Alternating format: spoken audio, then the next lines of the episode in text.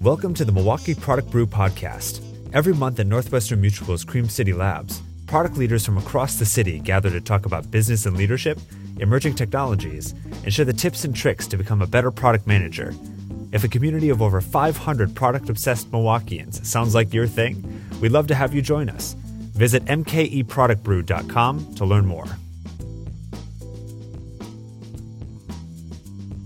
This episode takes us to February 12, 2020, at Cream City Labs, where Product Brew founder Monica Rosenfeld introduces Brandon DeWitt, co founder and CTO of MX, a digital transformation platform serving over 2,000 fintech partners and over 30 million end users. He shares his story and imparts important learnings for building impactful teams and scaling a successful organization.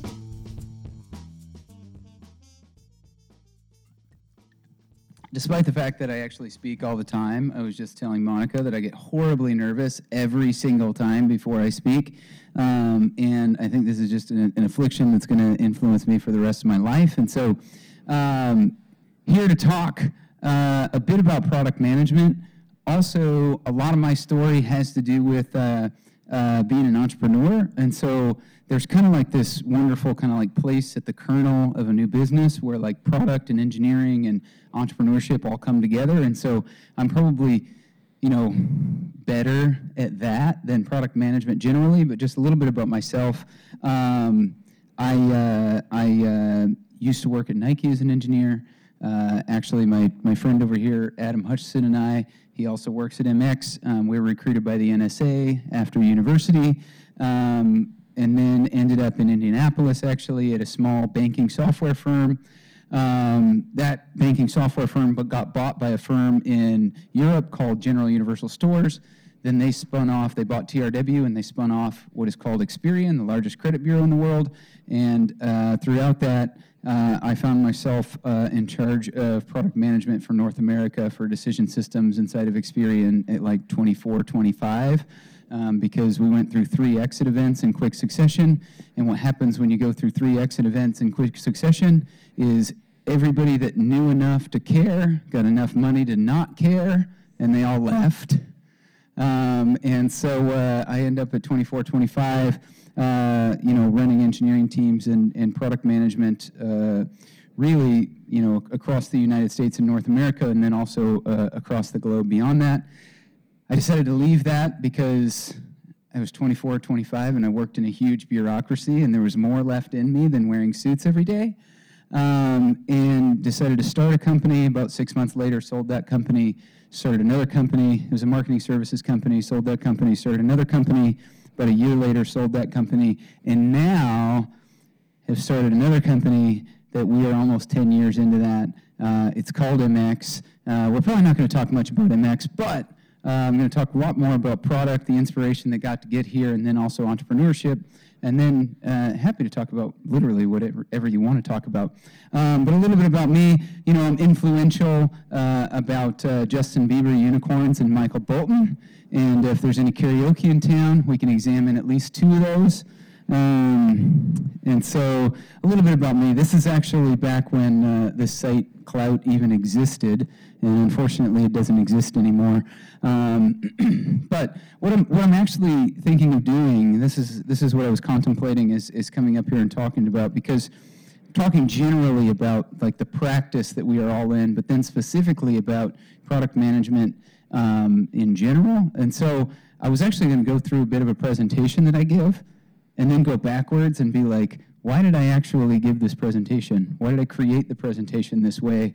Why does it flow this way? And why, as someone who makes their entire living and their entire practice and passion and purpose is based on being very concise in the presentation of information and yet thorough enough that thousands of institutions can sign up and actually get on board with our company, even in something that is as high level as this presentation and what kind of like motivations and product decisions lead to putting that all together. And so I'm kind of going to go forward through it and then back up through it and tell you why. Why is this presentation the way that it is? Um, so, yes, uh, one of the things that I love to talk about is uh, Arthurian legend. And so this is the once and, and future king. I don't know if anybody actually knows um, when banking was officially started in our world. The first bank that we actually know of in our world was called the Knights Templar. And the, the people of the Knights Templar, they, they actually created this group. You can look it up, check out Wikipedia. Get lost in this rabbit hole on Wikipedia because you will enjoy your night, I promise.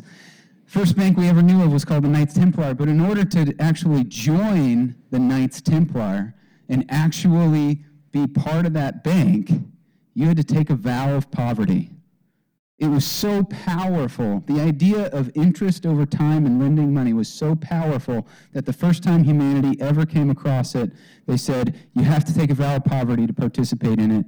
Otherwise, you are going to take advantage of it against all the people that are out there, and we're not going to trust you.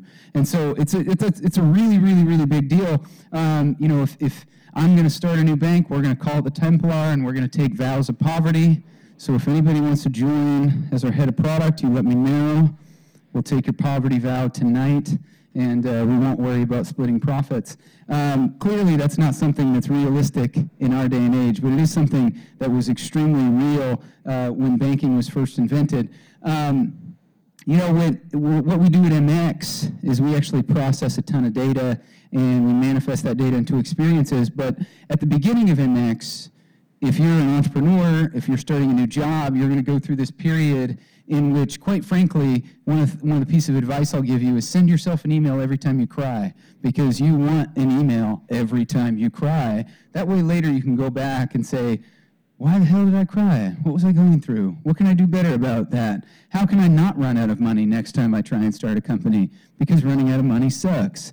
Um, so, this was actually after uh, my first company that, quite frankly, we didn't we didn't expect to sell it in six months. And when you start a company, you should be planning to stay with that company for a decade. And we, we got involved with one client. That client eventually, at the end of, end of their implementation, said, You know what? We're just going to buy this thing. And they bought it from us. And I was like, Oh my gosh, what am I going to do with the rest of my life then if this whole six months is over? Um, and I moved to a cornfield uh, in the middle of Indiana, just outside of Bloomington, Indiana, and uh, drank a lot of wine. Um, and one night, uh, deep into a bottle of wine, I ended up writing myself this email. Literally, Gmail is my catalog of entrepreneurship. This is a screenshot of the email that I wrote myself about what do I want out of my journey because it's not going to be about money. It's not going to be about all those things that, that people think that they're attached to, but what do I really want deep in my soul? There's a wonderful uh, European economist named John Kay who wrote a book called Obliquity, and in it, I love his, I love his how he frames money. He says money is a leader and never a follower. I mean, whoa, whoa, whoa, the other way. Money's a follower and never a leader.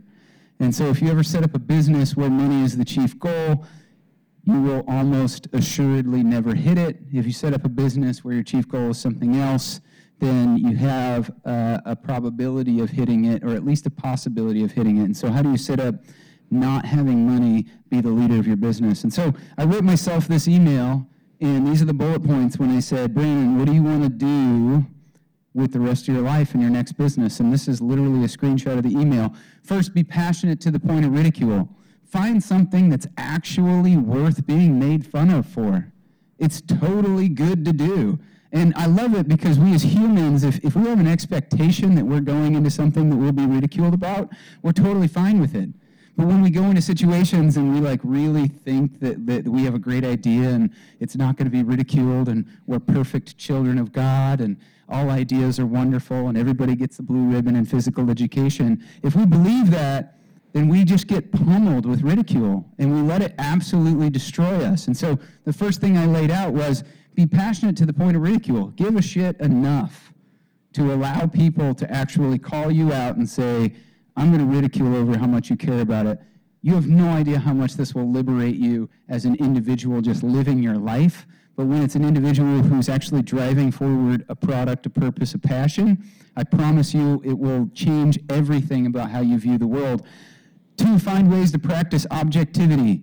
I found that I was severely lacking objectivity in my life. Um, you know, as as I had this like weird rise at Experian, people, you know, as you might imagine, would just be like, "Oh my gosh, you're so amazing in engineering," and I'm like, "I don't think I'm that amazing. I don't think I am. I think it's actually that there's just a lot of meetings where people say yes, and so how am I going to actually validate?" if I'm actually good or not good at something, because it's a really, really difficult thing to do. Find ways to practice objectivity. At university, I studied music composition, and so this next one's all about music composition. Dissonance is the only thing that makes consonance worth hearing. And music composition professor, we'd play music all the time, and he'd have us write a piece that's only consonant, that only sounds good. And then at the end of it, he was like, Do you see how fucking boring that is? Nobody cared. It was just a bunch of like nice tones. And he, he really would stress this. Dissonance is the only thing that makes consonance worth hearing. Couple this with uh, be passionate to the point of ridicule.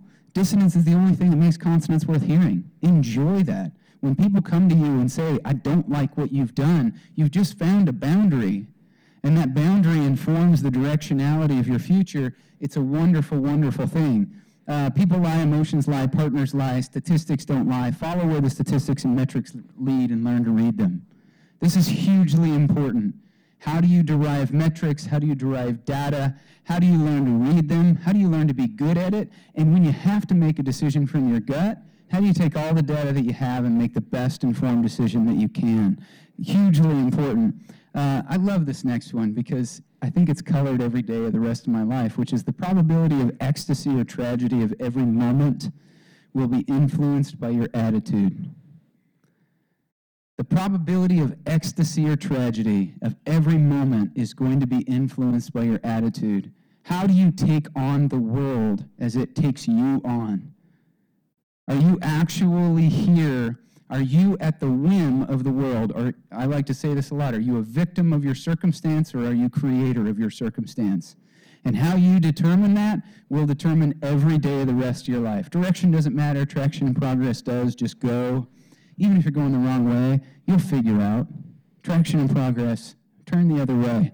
Uh, study and understand the core motivators of humanity, philosophy. We talk a lot about philosophy at MX. Money is the byproduct of value, value is the byproduct of hard work. Read, read, read, read, read, read, read, read, read, read, read, read, read, read, read. Unplug from the ad machines. You know what the ad machines are. I don't have to tell you. The ad machines will influence your every single waking second if you allow them to. Unplug from them. Spend time in your own thoughts. Spend time in your own vision of the world. Ad machines will, will force you down a chute that you don't want to be in. Um, integrity matters more.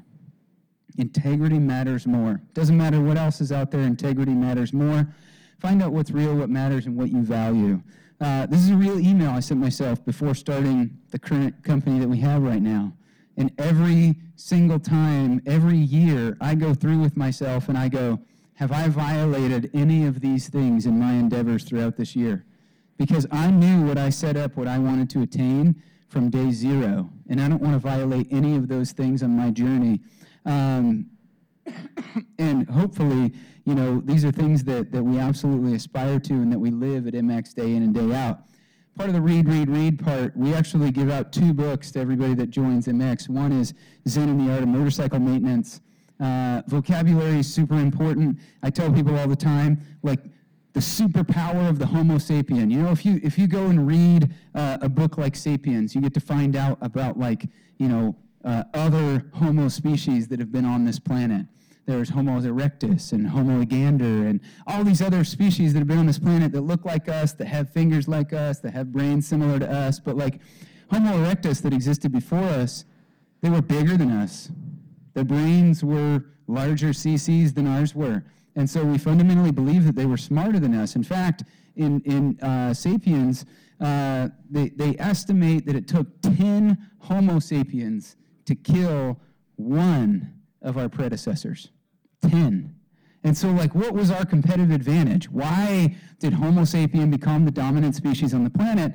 And the general belief is there's two things. One, we were the only species that was willing to hunt outside of our familial groups.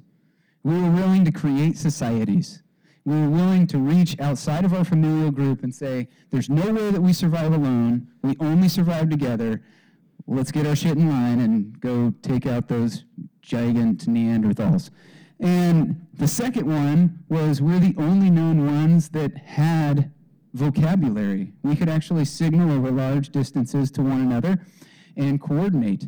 And so vocabulary matters so much. If I if I can like convey one thing to the product management level is dial in your vocabulary. Your vocabulary is so wildly important.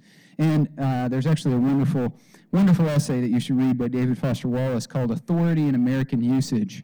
And it's all about how the English language becomes the English language and the authority that is imbued in the individuals that decide what is English and what is not in the huge war that is taking place between the two factions, the prescriptivists and the descriptivists.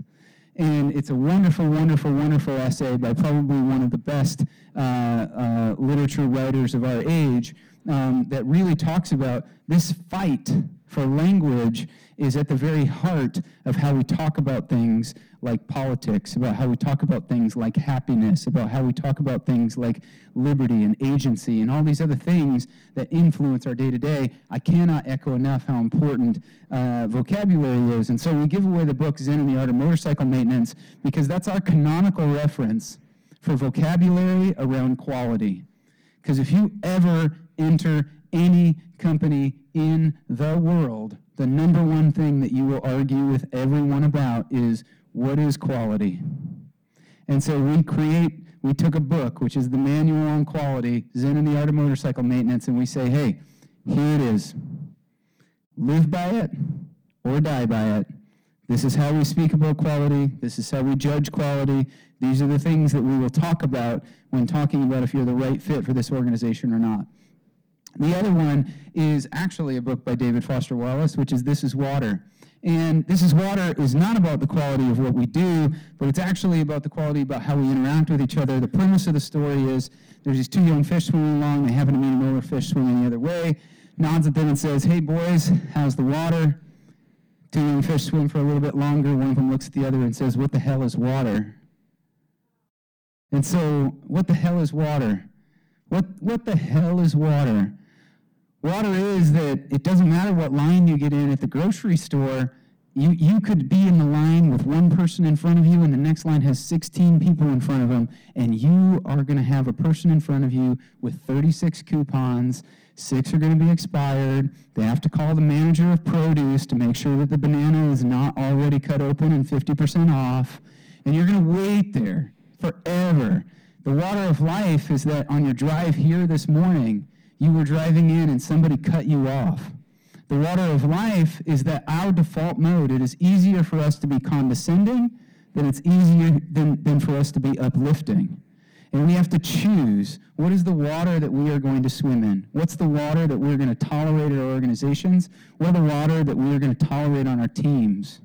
How do we set a standard to change the default mode of humanity and say, our water will not involve condescension. Our water will absolutely involve support and uplifting structures around you because we want the whole team to be successful, then the individual will be successful. We give everyone this book on a quarterly basis in engineering. We actually watch a video called This is Water because we have to remind it to one another. I mean, if, if you've worked with engineers in here, I mean, goodness gracious, if some people can be condescending, it's us nerds. Um, you know, and we'll do it without you even know what, knowing what we're talking about. We'll, uh, you know, talk about technologies and be like, and that's what we do. That's what we do. We have to change our mindset. We have to change how we think about the world. We have to be better human beings for the beneficiary of humanity.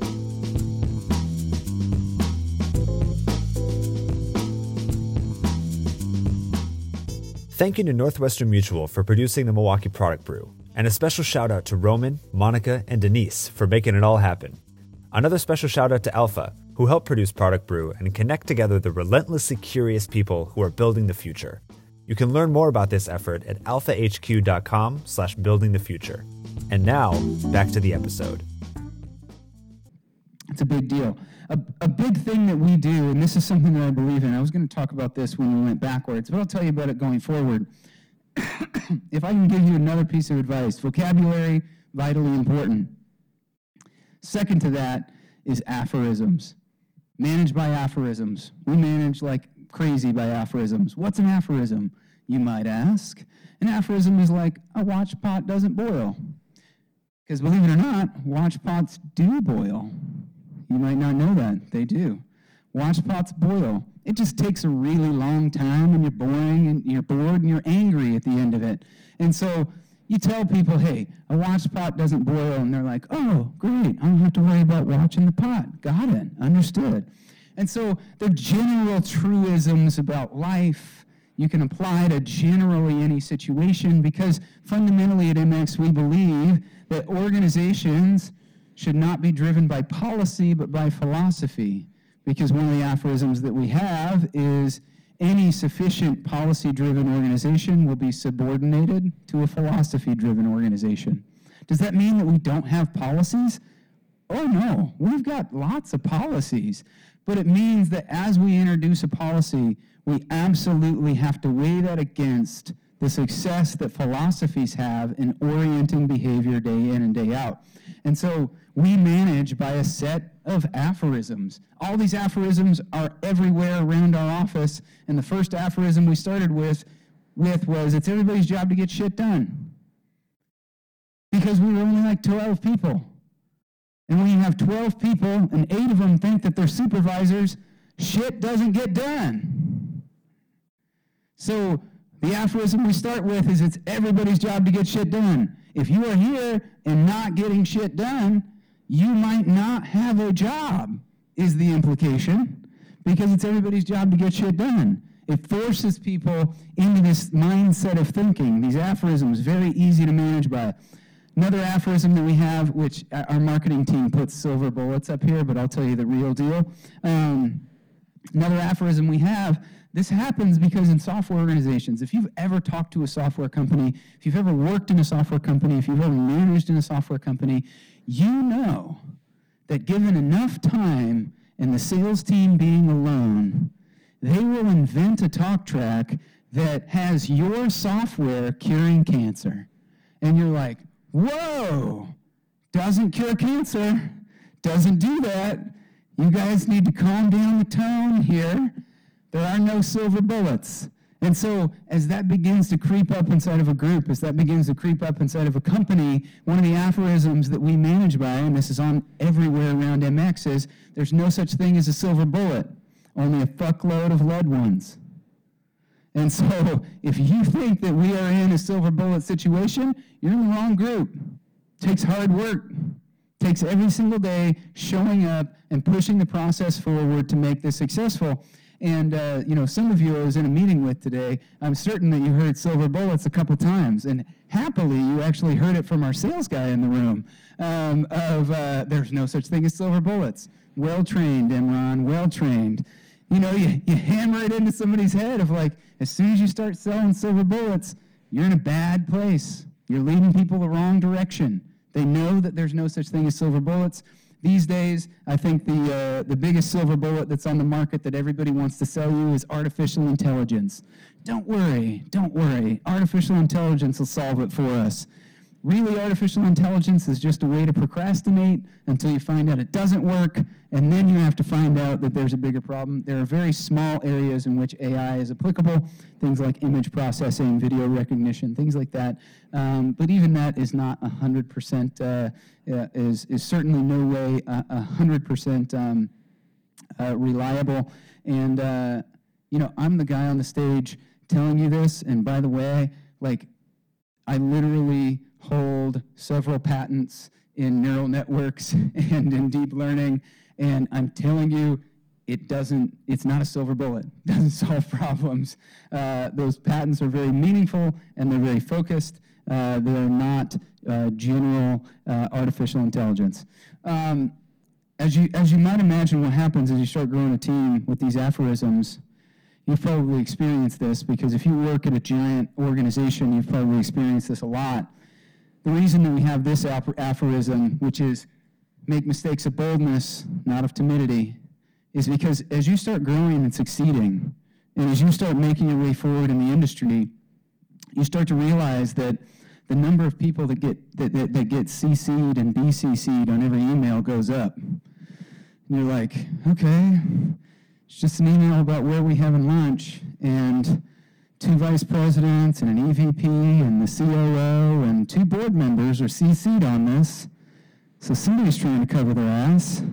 So we're worried about uh, where we're going to go to lunch. You start realizing that every day, like the micro decisions that are made every day, everybody just puts a list of like, I'm gonna I'm gonna CC my manager, the director, the VP, just to make sure that they know I'm doing my job. And so what happens is, is as everybody builds up these walls between themselves, they're doing it because they're afraid of making a mistake.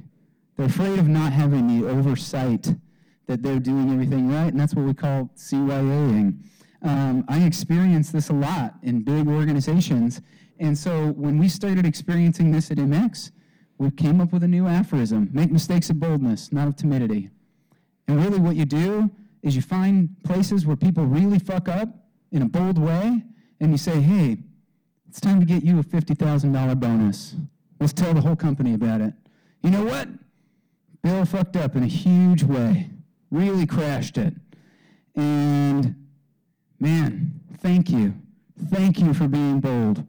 We were able to fix it. Don't worry about it. We're fine. But thank you for being bold. You start creating that culture of like boldness is no longer something that's a dirty word. Timidity starts to become the thing that people go, whoa, why are you copying so many people? I wouldn't do that. That's not a really a way to get ahead here. Um, uh, you're going to get booted. And so people need to actually like set up these ideas in their head to know how they should be behaving. These are the aphorisms that matter a whole lot. Um, this is actually one of my favorite quotes, um, but I was ruminating on a while about two years ago. I think one of the things that really separates us from the high primates is that we're tool builders. You've probably heard this from Steve Jobs. You know, G- Steve Jobs then tells this story about how, like, you know, uh, the computer is the bicycle of the mind, um, you know, which is an interesting idea. It's a really great analogy, right? Analogies, aphorism, allegory. These things are like very important in communicating like concise ideas to a broad audience. But uh, I love this quote. One time I was actually, though, wanting to dig in on it. I was like, where did this come up from? And so this is actually the study that Steve Jobs references, which is the man on the bicycle ranks first in efficiency amongst traveling animals and machines in terms of energy consumed in moving certain distances as a function of body weight. What does that mean? Body weight is down here in kilograms, cost of transport in calories per gram per kilometer is up here. You get really, really, really low body weight, a fruit fly, but a fruit fly's entire life is about flying 25 feet and then dying on the other end of it. And so, like, all the energy that exists in its whole life does that.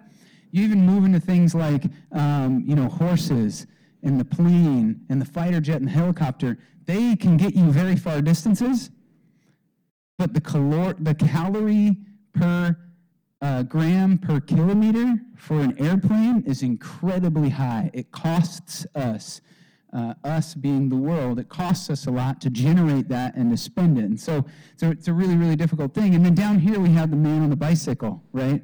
Um, and, and a man on a bicycle can eat an apple and can bike for 50 miles. And it's this incredible thing. And so, of course, it's, it's you know, very apt to, uh, to Steve Jobs to tell you, well, the computer's a man on a bicycle, so everybody go buy a computer. Um, but there's this really interesting idea in here that I began to notice as I started digging into this, and that is how the hell do we get to a bicycle? Like, humanity's been around for maybe 10, 25,000 years in our current form. Um, how the hell do we get to a bicycle? That's an interesting idea. It's the most efficient machine that's ever been created on our planet in terms of calories per distance. And, you know, if you think about it, we've had wheels I mean, we've had wheels since 3000 BC, right? So wheels have existed for a really long time. What is a bicycle? It's a wheel, it's a chain drive, um, it's a frame right? Like all this stuff coming together and this really interesting idea. So if you look at this, here's a chain drive from 1300 BC over in China, right? And so they had a chain drive, but let's even, you know, because we're here in the Western world, we like to forget what China got to way before us. Um, here we are in the Western world. Here's our comparison here with Leonardo da Vinci, right? Leonardo da Vinci in 375 AD to 425 AD ends up building a chain drive, ends up having it on a frame, and he comes up with basically a tank that shoots big wooden arrows, right? And so Leonardo da Vinci, the greatest inventor of our time, in 400 AD, has all of the components for the bicycle in his garage and he puts together the bicycle and liberated us from walking. That's not what happened at all. Leonardo da Vinci didn't do that shit. So, what actually happened? He has everything. He has everything. He has all the money in the world in his place. It's 400 AD. It's 400 AD, and he does not come up with the most efficient machine ever. In fact, this is a bit of pub trivia if you ever need it. The automobile was created before the bicycle. The automobile was patented in 1880 by Carl Benz. The bicycle, as it exists today, right up there, did not exist until 1885. We created something far more complex well before we got to the most efficient machine that mankind has ever known. This is down the freaking fairway of being a product manager. Okay? You are sitting in a garage. I guarantee right now, if you are a product manager out there today, you're sitting in a garage with a bicycle, a frame, a chain drive, and you're trying to figure out how to build a space shuttle. Because a bicycle is just too damn easy to come up with, right? So it took 1,400 years from the time that every single piece that makes up a bicycle existed in the smartest man of all of humanity's existence garage. Took 1,400 more years for us to put it together, and we only did it after the automobile existed.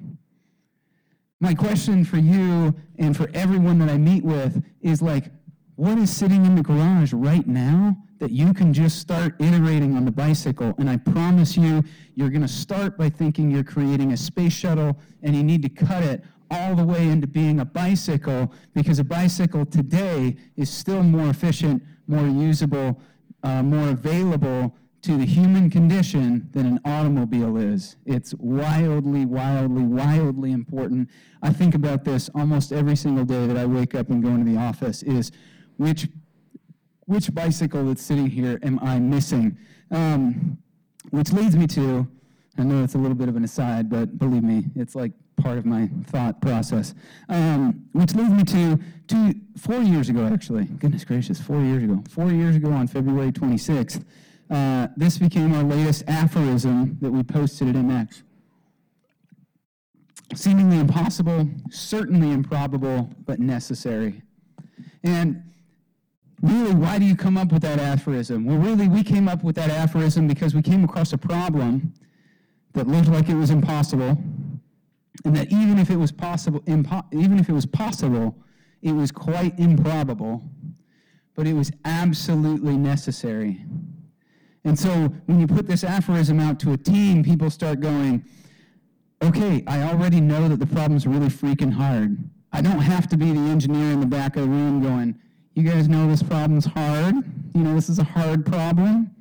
Do you know P doesn't equal NP? Do you know that? Is it a hard problem?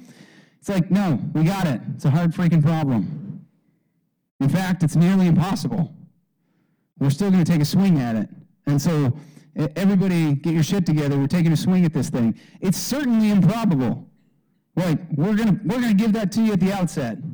We're not even we're not even going to debate as to whether this is improbable, we're going to say chance of failure is 99%.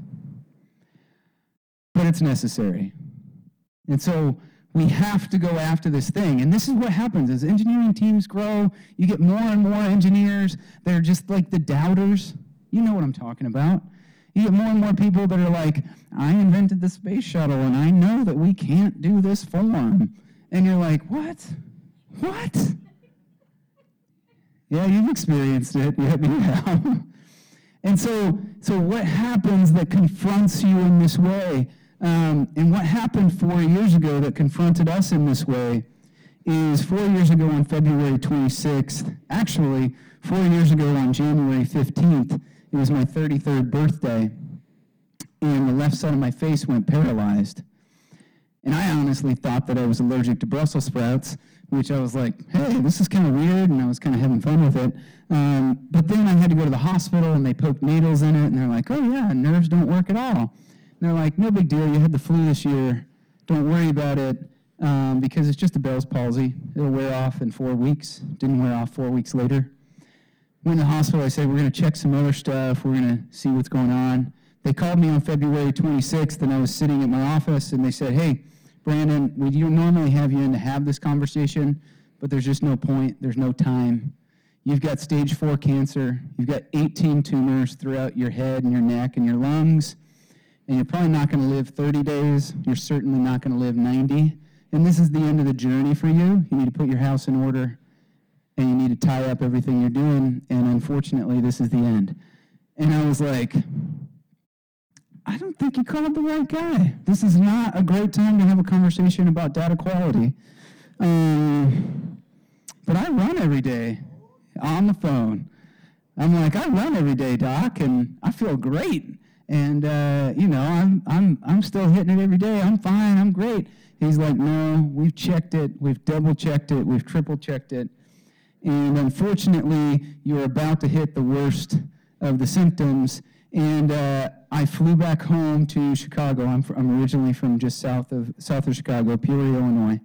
Um, I flew back home to visit with my family that night and said, "Hey, this is the end of the journey for me because it's way too advanced for me to back it up now." And, and when I did that, the team at MX, if you saw this map at MX, it's the size of a wall the team at MX came into MX all weekend. The engineers came in, the product people came in. And that's when we came up with the aphorism of seemingly impossible, certainly improbable, but necessary. Because our team got together and wrote it on a wall and said, We have a necessary hurdle. And we get it. It's fucking impossible. We've already been told we have less than 90 days. We've already been told, probabilistically, less than 30 days. It's certainly improbable. If we even could contact the scientist in the world who might have a solution to this, the probability that that scientist is willing to engage on this problem right now with this advanced nature is next to zero. But anybody who doesn't want to participate in this, step out of the room right now, because we're going and we're going all the way. And I came back on the Monday. I left on a Friday. I came back on the Monday, and they presented me this plan. And they said, here's the history of your cancer, scan after scan after scan. Here's details specifically about your cancer, the genetic actual mutation that you have, and how that genetic mutation manifests. And unfortunately, this is a super rare cancer, like 1 in 10 million cancer. There's 36 cases this advanced in the United States right now. And so there's not a lot of people that we can talk to, but here's potential options. And we went through oncolytic virology, and we went through immunotherapy, and we went through targeted therapy, and we've already spun up conversations with 35 of the top scientists in the world. We reached out to them on LinkedIn, we found their cell phone numbers on Google, and we've been calling them all weekend, and we've got 26 of these scientists set up over the next 26 days, and you're going to be back to back to back to back hitting these scientists and trying to figure out something that's going to work. And here's the potential paths that we need to take in all the different areas of cancer research, from genomic research to new chemotherapies, targeted therapies, immunotherapies. This is what we're going to do. And by the way, and this is the biggest thing that just kills me every time. By the way, we know we're on this journey you are going to get down. And we know that you're going to be sitting in a hotel room after 10 no's in a row, and that you are going to be facing your mortality, and not ready to stand back up the next day. And so we put together a series of YouTube videos that are known wins where the individual stood on their deathbed, received a therapeutic treatment, and is still alive today. Now, these are the anomalies. These are the one in a hundred million, these are the one in a billion. But we wanted to show you these videos because every single time you get in that trench, we want you to know that there's something there and there's hope. And while it may be impossible or improbable, there is a chance for us to find the right person at the right time to treat you. And so I went and visited all those things, and, and you may have seen like a uh, in in like the the roll up to this meeting. You know, I've raised 175-ish million dollars in capital for endeavors that I've taken on. Uh, it's a lot easier to raise money than it is to find a scientist to save your life when only 36 people have your disease. um, I, now raising money, I'm like, shit, I, I don't mind doing that. That's freaking easy compared to the probabilities of doing this.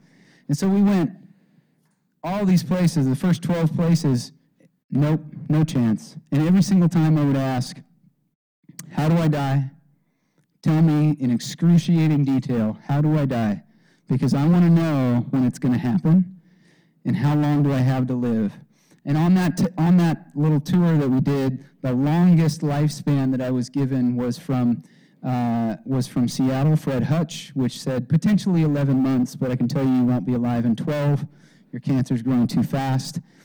Um, and everybody basically told me the same way that I would die, is eventually the cancer would be so uh, prolific throughout your system that your, your systems will just give up and your liver will stop working, your kidneys will stop working, your lungs may stop working, and this will be the end of the journey for you. and so, at this point in time, as you might imagine, when you first discover that you don't need a 401k, you buy a lot of nice wine. Um, because it's like, eh, I don't think I need a 401k anymore. Why the hell am I setting all this money aside? And so you end up having plenty of wine. And don't worry about it because my oncologist at, at, in Seattle at Fred Hutch, when I first visited her, I was like, Doc, you know, I'm committed to this. I'm giving up sugar. I'm going to be exercising. I'm pretty much just going to eat spinach for the rest of my life. I'm committed to this thing. I'm going to quit drinking. And she looked at me cross eyed and she's like, Brandon, you were just diagnosed with stage four cancer. Now's not the time to stop drinking. Now would actually be the time that you might want to keep drinking. And I was like, oh, well, I didn't, didn't know that that was a doctor's order. Thank you, Dr. Rodriguez. Um, and so at the time, though, uh, Google had actually just invested in this company that said they were five years away from being able to solve a subtype of cancer. And so a really good friend of mine, also from the Midwest, um, who happens to now, uh, you know, cohabitate with my little sister, interestingly enough, in Cincinnati. Um, but uh, a good friend of mine, we were having a bottle of wine, and he said, "Hey, you know, if I was five years away from solving a subtype of cancer, if I was there, I'd give up everything, my social life." Work 100 hour weeks and try and fast forward it as much as possible because I'd be on the fight and I'd do it. And maybe in the good friend that I am, and unfortunately sometimes very rational, uh, I said, dude, you are so full of shit. Because you're slothful. We're all slothful. I said, dude, you're going to show up for 100 hour weeks for the first two weeks. And then the next week it's going to be like 65 hours give it about six or seven weeks and you're going to be doing the 32 hour dance of i was here at 9.30 have to take off for an appointment at 3.30 that you know a lot of people do in the workforce these days the 32 hour dance the in and the out and uh, i decided to kind of prove it to him interestingly enough because i went and pulled the world health organization data because when you're about to die really you just want to make your friends feel bad about the things they said while they were drunk um, so I went and pulled the data from the World Health Organization about the reasons for humans' death. Why do humans die? And we've been tracking this since the 80s. The World Health Organization's been saying, hey, we know why people die, we know what happens, and we're going to track these things because it's really important for us to know how to prioritize what to go after as a species. And so these are like really big reasons that humans die stomach cancer, liver cancer, breast cancer, prostate cancer, drug abuse, leukemia, bladder cancer, skin cancer, asthma, alcohol poisoning, Parkinson's, Alzheimer's. These are blights on humanity. You've heard of all of these things. Stomach cancer, really hard to diagnose. 11.1 out of every 100,000 deaths in the world are caused by stomach cancer. Breast cancer, 7.7. Prostate cancer, 7.1. Um, you know, it's basically this cascading list. Stomach cancer being the highest reason for humans' deaths. It's difficult to diagnose. That's a really, really, really big problem in cancer right now, diagnosing stomach cancer. It's a really big deal. But what I told my friend was what's interesting about this list is this list seems significant. But way, way, way above stomach cancer on the reasons for humans' death is suicide. And a subsection of suicide is suicide because of financial stress. Because in 2008, there were 10,000 what the US government calls unknown cause of suicides. And they tied it, of course, to the economy. Because you're twice as likely to die from suicide because of financial stress than you are to die from breast cancer. 13.2 out of every 100,000 deaths in the world. There's a lot of reasons into how this is measured and you know the attempts of suicide that people take and the reasons behind it. The number one and number two reason are one, the breaking up of a relationship, that's important. And number two, at 75 to 78% of all suicides is suicide because of financial stress. And today, my friend, you're already working on this problem. And you're not here 100 hour weeks. And you're not driven by the fact that you're on the front lines of this battle. You're only thinking about the first degree of influence that you have. And although it, it is not always true that every single time you're on the phone with somebody with financial stress, they're going to commit suicide, it is possible to think that that could be the call. I love working with organizations like Northwestern Mutual because Northwestern Mutual takes on this problem head on. That might not be how they phrase it, but I promise you, in the trenches of deciding the right product for the right person at the right time for the right reasons, there are organizations out there that prey on humanity, and there are organizations out there that lift up humanity. And in my time I've spent with Northwestern Mutual, I promise you, Northwestern Mutual is not one of those organizations that preys on humanity. It's a huge, huge deal. Now, what happened to me? I was getting really, really sick. I went and lived in uh, Boston for a month at Dana Farber. I got uh, four infusions a week that took about eight hours a day. Uh, my friend Adam got to sit with me while I had projectile vomit across the hospital room. um, and it didn't work at all. So the first 30 days, you can actually see that my tumor volume kept going up and up and up and up. And the doctor said, probably the next couple weeks. It's not, you're not going to last. And from there, when it failed, I flew to Seattle and there was a wonderful scientist and doctor out there named Dr. Christina Rodriguez that said, Hey, I'm willing to take a shot. I'm willing to experiment. I remember when I sat down with her and she said, Hey, I can tell you right now, even if I do experiment, you're not going to be alive in a year. This is going to actually crush you. And said, Hey, that's all right. Let's take a shot at it. This is all we got. And you can see what happened is the tumor doubling rate, the cell doubling rate of my tumor changed over the next three months. And then it started dropping over the next three months, and even dropping more. And the four centimeter tumors that I had in my lungs all of a sudden were two centimeters. And then they were one centimeter. And from 18 tumors that I had when I was diagnosed to the height of four centimeters throughout my lungs, Today I have one tumor in my lungs that's less than a centimeter in diameter. I'm on chemotherapy five days a week. Took chemo this morning before our meetings. Um, I get an infusion every three weeks. I used to get that infusion in Seattle. I now get it in Utah. Um, just last Friday, I was in Utah, and they were they were presenting me before the new doctors that were training there, and they were like, you know, almost treating you like a fish in an aquarium. They're like, look at this dude. It's the longest living dude with this disease we've ever seen. We don't know how it worked. We don't know how long it's going to last. But so far, it's been durable up to four years. And the tumors are still going away. And so we, we don't know why that happened or how that happened, but we took a shot at it.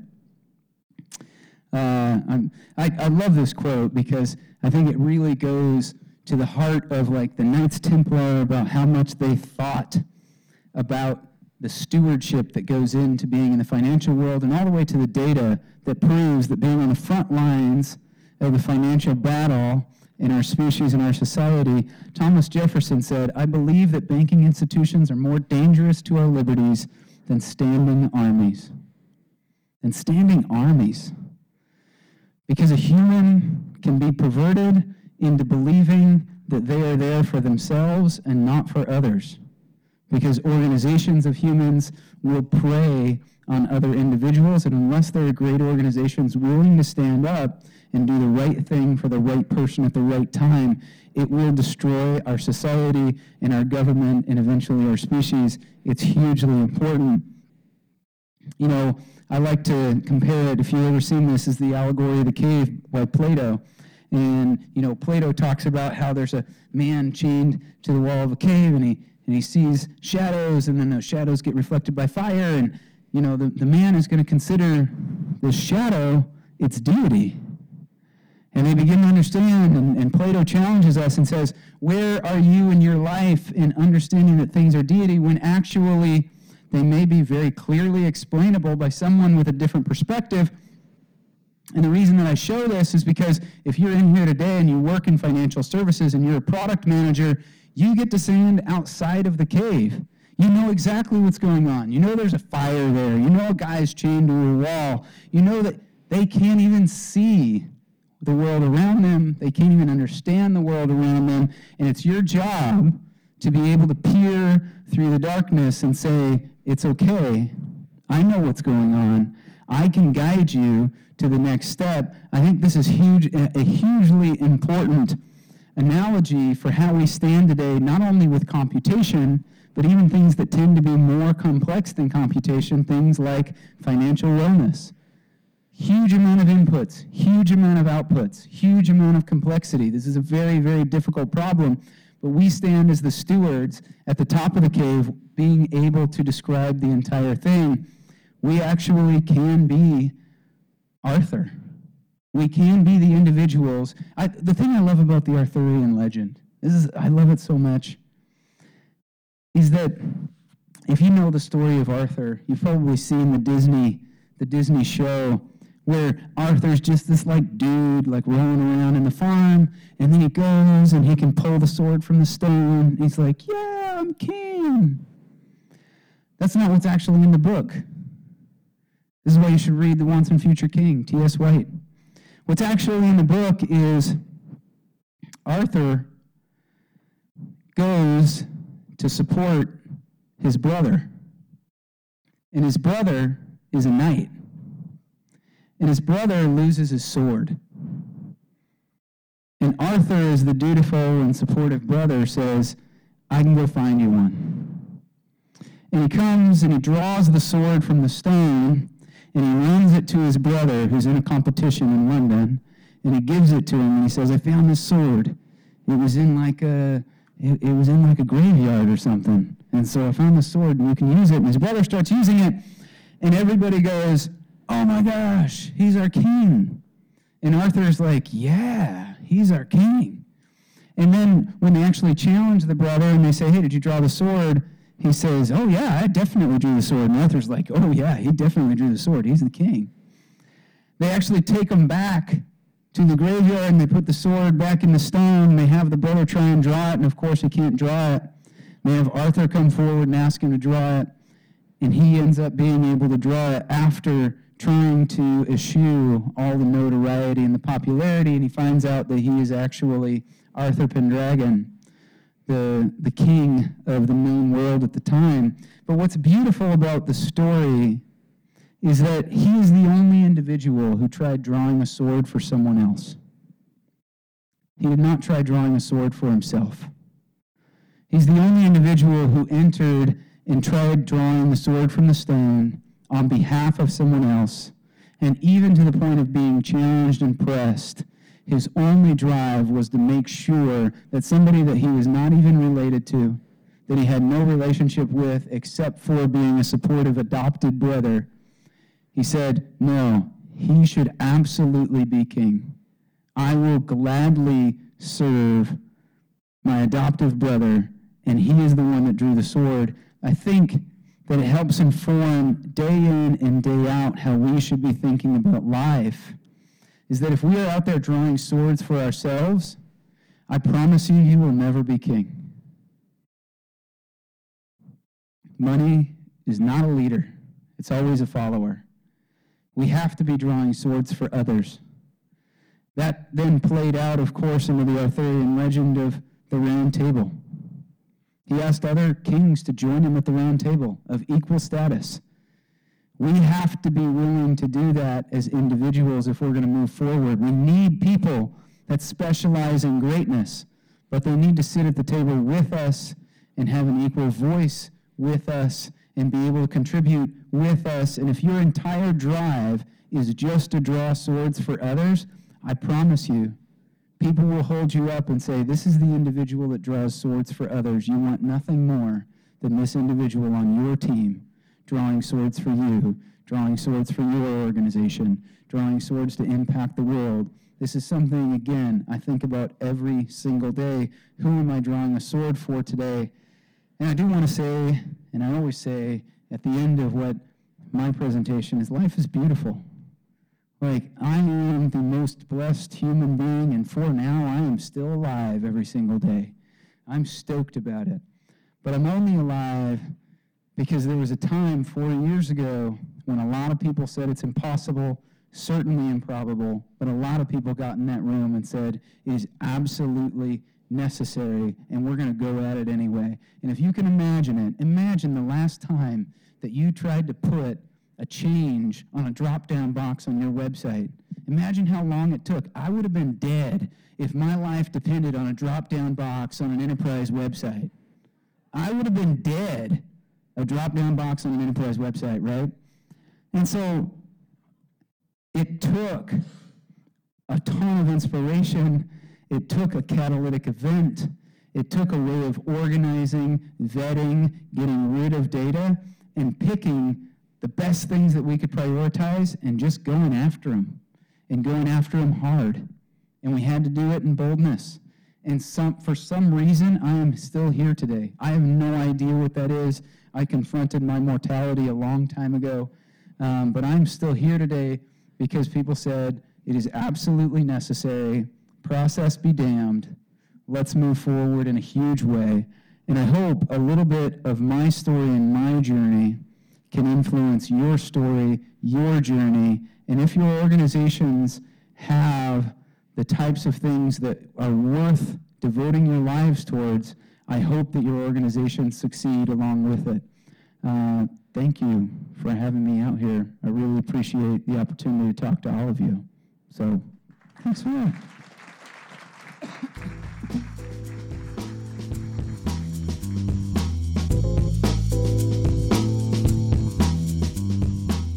If you're thinking Milwaukee Product Brew is a community you'd like to be a part of, we'd love to have you join us.